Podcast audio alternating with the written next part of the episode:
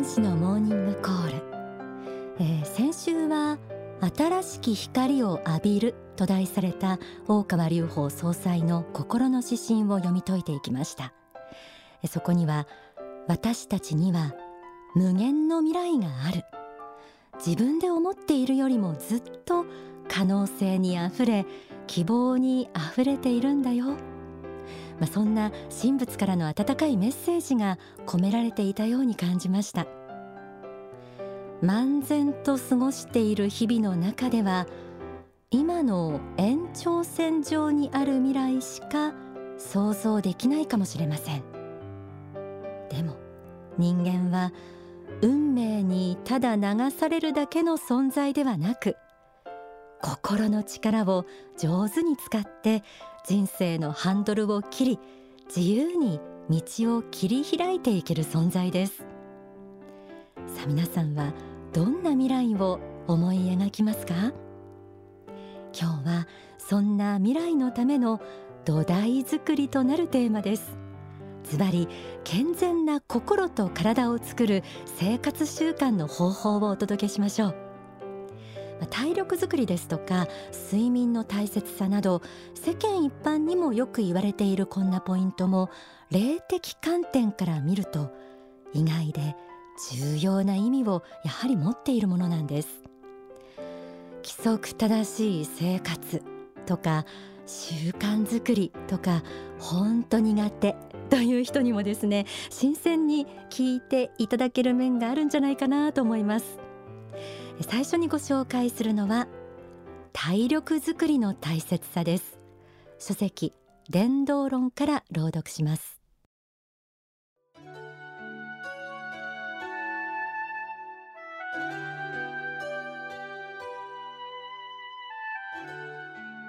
毎日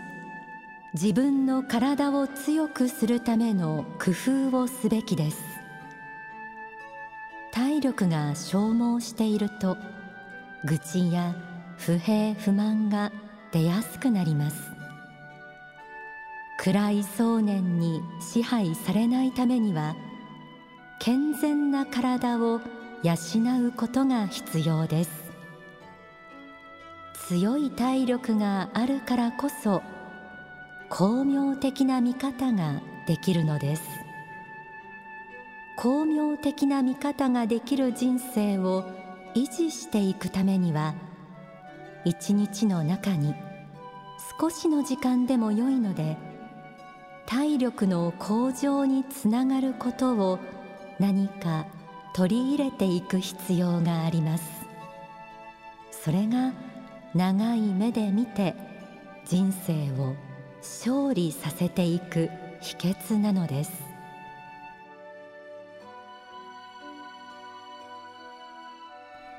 強い体力があるからこそ巧妙的な見方ができる。つまり明るい心をキープするためにも体力は重要なのだということです、まあ、いわゆる調子のいい時悪い時というのがありますよね。これはある意味でいつも調子のいい自分でいるためにも大切な点でしょう。逆に冷静に振り返ってみて調子のいい時というのがあまりないなという人にとっては体力づくりは必須のポイントです。なんとなく気分が落ち込みがちだったりやる気が出ないという人はもしかすると体力が十分でないのかもしれません、まあ、普段運動に慣れていない人であれば軽いウォーキングなどから習慣に取り入れてみてください。筋力や持久力を鍛えて体が強くなってくるとエネルギーが湧いてきて考え方まで明るく肯定的に変わってきます。これはぜひ試して実感していただきたいなと思います。さらにご紹介したいのが睡眠の大切さ。人が睡眠をとる本当の理由とは？書籍超絶対健康法から朗読します。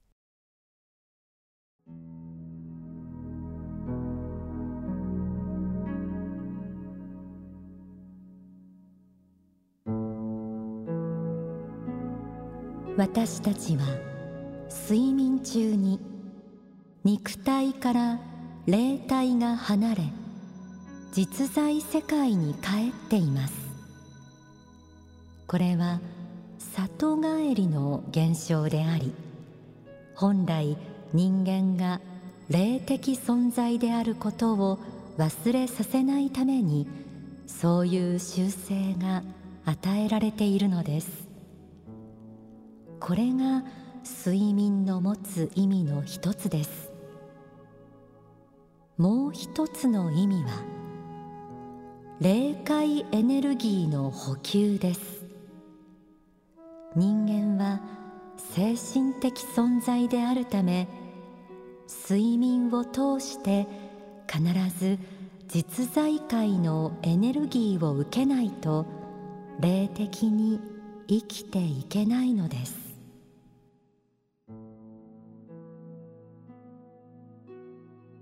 私たちの本質は魂です。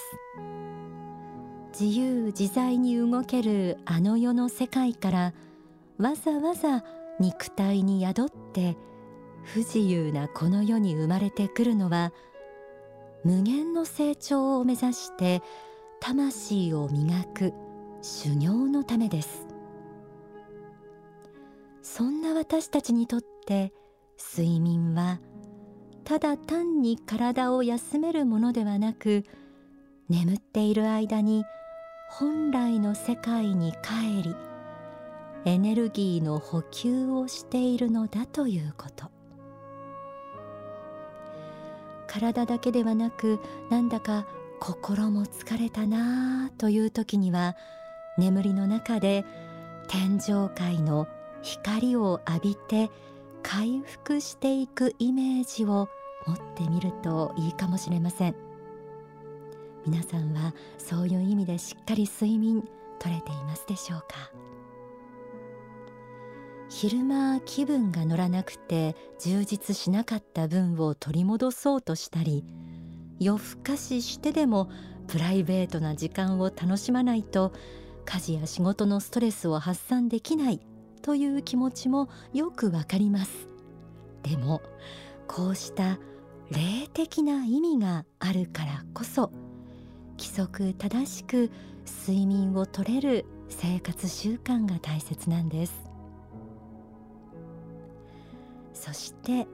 3つ目におすすめしたいのが祈りの時間を持つということです。祈りは気休めではなく本当に目に見えない世界の存在へと届きます。神仏や天使たちの清らかな世界を思い素直な心で祈りを捧げる。そんな時間が私たちの毎日を豊かにしてくれます。書籍限りなく優しくあれから就寝前の感謝の祈りをご紹介しましょう。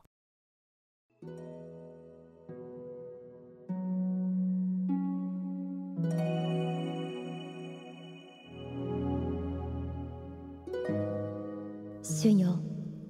今日一日健やかに過ごさせていただきまして誠にありがとうございます。私は心の底から感謝申し上げます。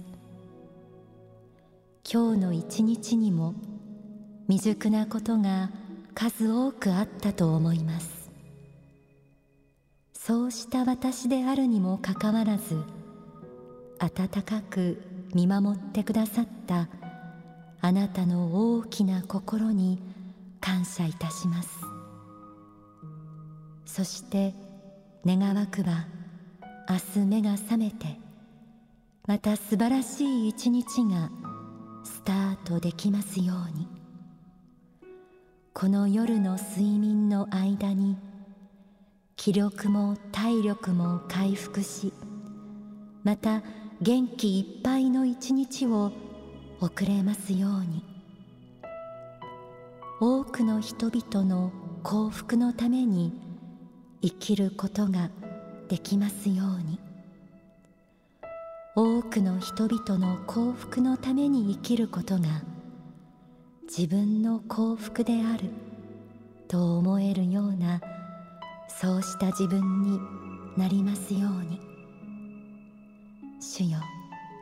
どうもありがとうございました。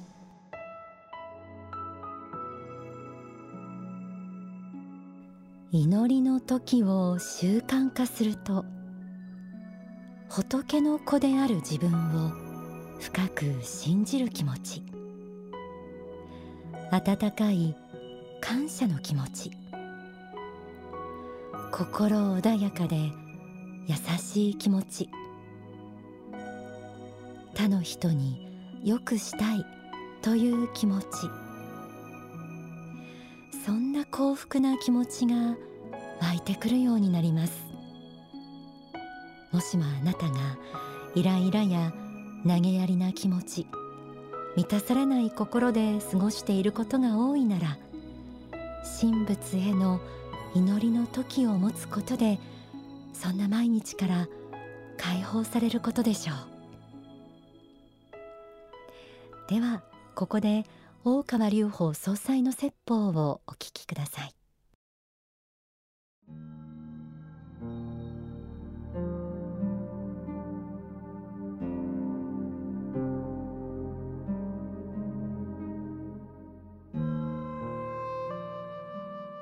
まあ、人生のまあ幸福や成功に関係する話になりますけども、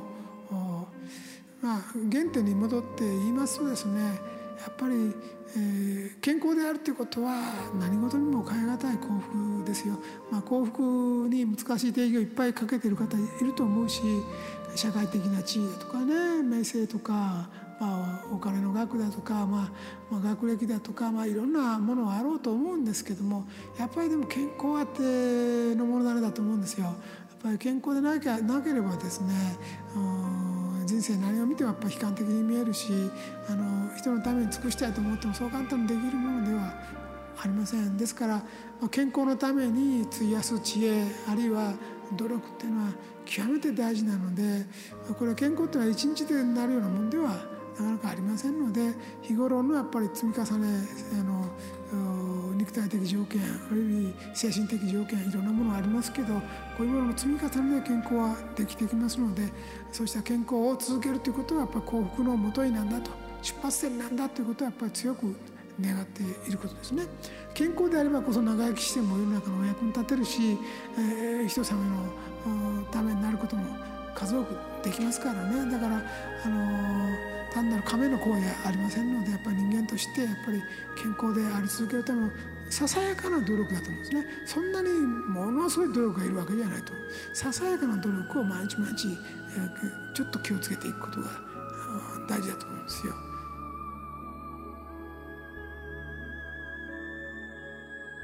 お聞きいただいた説法はお近くの幸福の科学でご覧いただけます。習慣を作るにはやめないことも大事でしょう。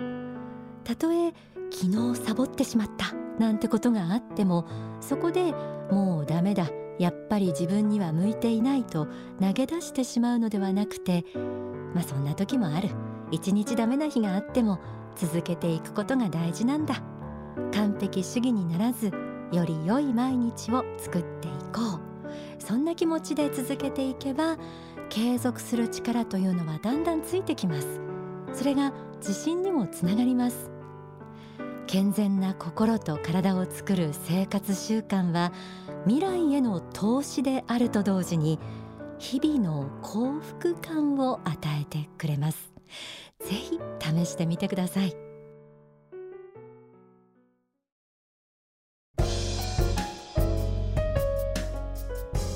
天使のモーニングコール。この時間はちょっぴり息抜きオンダソファー。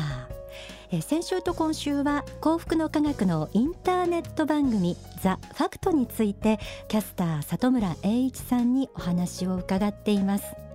先週はこのザ・ファクトがマスコミが伝えない事実を伝える番組で実際に現地に行き当事者の方に取材して、まあ、10分程度にまとめて毎月何本も発信しているというお話でした。今週はタイムリーなトピックスについて伺っています。お聞きください。前回に引き続き里村さんよろしくお願いいたします。よろしくお願いします。このインターネット番組ザ・ファクトいろいろなテーマで、えーコンパクトにまとめ上げた映像番組を、えー、提供しているということなんですけれども、はい、あの前回はざっと経済のその消費税の問題だったりあるいは原発、はい、それから、えー、香港や台湾の民主化問題あるいは、えー、従軍慰安婦などの問題、はいなどを取り上げてきましたというお話でしたけれども、はい、まあ、でも先の大戦から70年と、はい、戦後70年というキーワードが毎日のようにこうニュースの中で話題になっていて、私たちも触れるところなんですけれども、はい、ちょうど6月の23日でしたか沖縄慰霊の日でもありましたし、そんなニュースも皆さん触れたばっかりではないかなと思うので、うん、この辺りあのザ・ファクトでもたくさんの素材が今アップされてるじゃないですか。そうですね。まあ今年は戦後70周年ということで、えー、まあその6月23日の沖縄戦終結の日、はい、まあこれが慰霊の日として、はい、私どもザファクトもこういろんなテーマを追っかけてる中で、まああの今回まあ沖縄に私も行って、いろいろと話を聞いてきたりしたんですね。あのどんな人にどんなアングルでこういろいろ話を伺っているのか、そのあたりちょっとリスナーの方にまあ現地に行って実際に沖縄戦を経験された方。生き残った方、はい、あるいはですね特攻隊に志願してて、まあ、沖縄の方なんですけども、まあ、結局その終戦を迎えてしまって特攻できなかった人とかいろんな方にですね、え話を聞いてきて、まあ、どうだったのかっていうのをですね、まあ、今回浮き彫りにしてきたわけなんですね。でまあ、あの結論的に言うとですね、私たちが話を聞いた方たちは、まあ、幾度に自分たちは日本人として日本を守るために戦った家族をあるいはその日本人の全体をですね守るために戦った日本人としてつまりその日本の一員として戦ったということでその沖縄だからとかステージだとか全然そういう意識はなかったっていうだからそういうふうなこう構図というのは戦後作られてきたもんではなかったでしょうかっていう話が多かったですね。これは一つの問題提起になりますね。そうなんです。というのはですね、その今沖縄の基地反対のですね動き等がやっぱりステーシンされたという過去のですね、うん、こういう過去の捉え方から出てきているもんである以上果たしてそれが本当なのかどうかっていった時にまた基地に対する考え方も変わってくるわけなんです。なるほど。だからすごく過去の問題っていうのは常に現在とつながってどうなのかと、この視点から見ないとですね、どんなに平和を求めてても実はその平和を求める動きそのものが新たな次の危険の種を生んでる可能性があると。ここの部分をですねちょっとやはり考えていかなきゃいけないと思います。まあ、このトピックスについてはさまざまなことがさまざまな意見さまざまな考えがあちこちに飛び交う中で、はい、私たちがどう考えていったらいいのかそもそも白紙に戻して自分の頭でこう考える。そんな判断材料の一つにもしてほしいなと思います、ま、まさにそれが民主主義の根本です、えー、そうです、ね、判断材料たくさんある中から、うん、みんなで考えて議論して一つの結論に至ろう至ろうということで、まあ、あのここの部分が大事なんであまりにもその一方向からのその情報というのは少し気をつけないといけないかなと思いますね。はいありがとうございます。本当に先の大戦から70年ですのでもう一度ねこうゼロベースで私たちが、えー、日本とそれから世界の幸福あるいは未来の繁栄のためにこうどういうふうに考えたらいいのかっていう、はい、そんなあの判断の一つとしていただけたらなと思います。ザ・ファクトちょっと注目です。また来ていただくことになるかもしれません。里村栄一さんありがとうございました。ありがとうございました幸福の科学のインターネット番組ザ・ファクト。こちらはネット上でご覧いただける映像番組です。コンパクトにまとまっています、えー、ザ・ファクト。カタカナでもアルファベットでもどちらでも検索するとアクセスすることができますのでぜひ一度ご覧ください。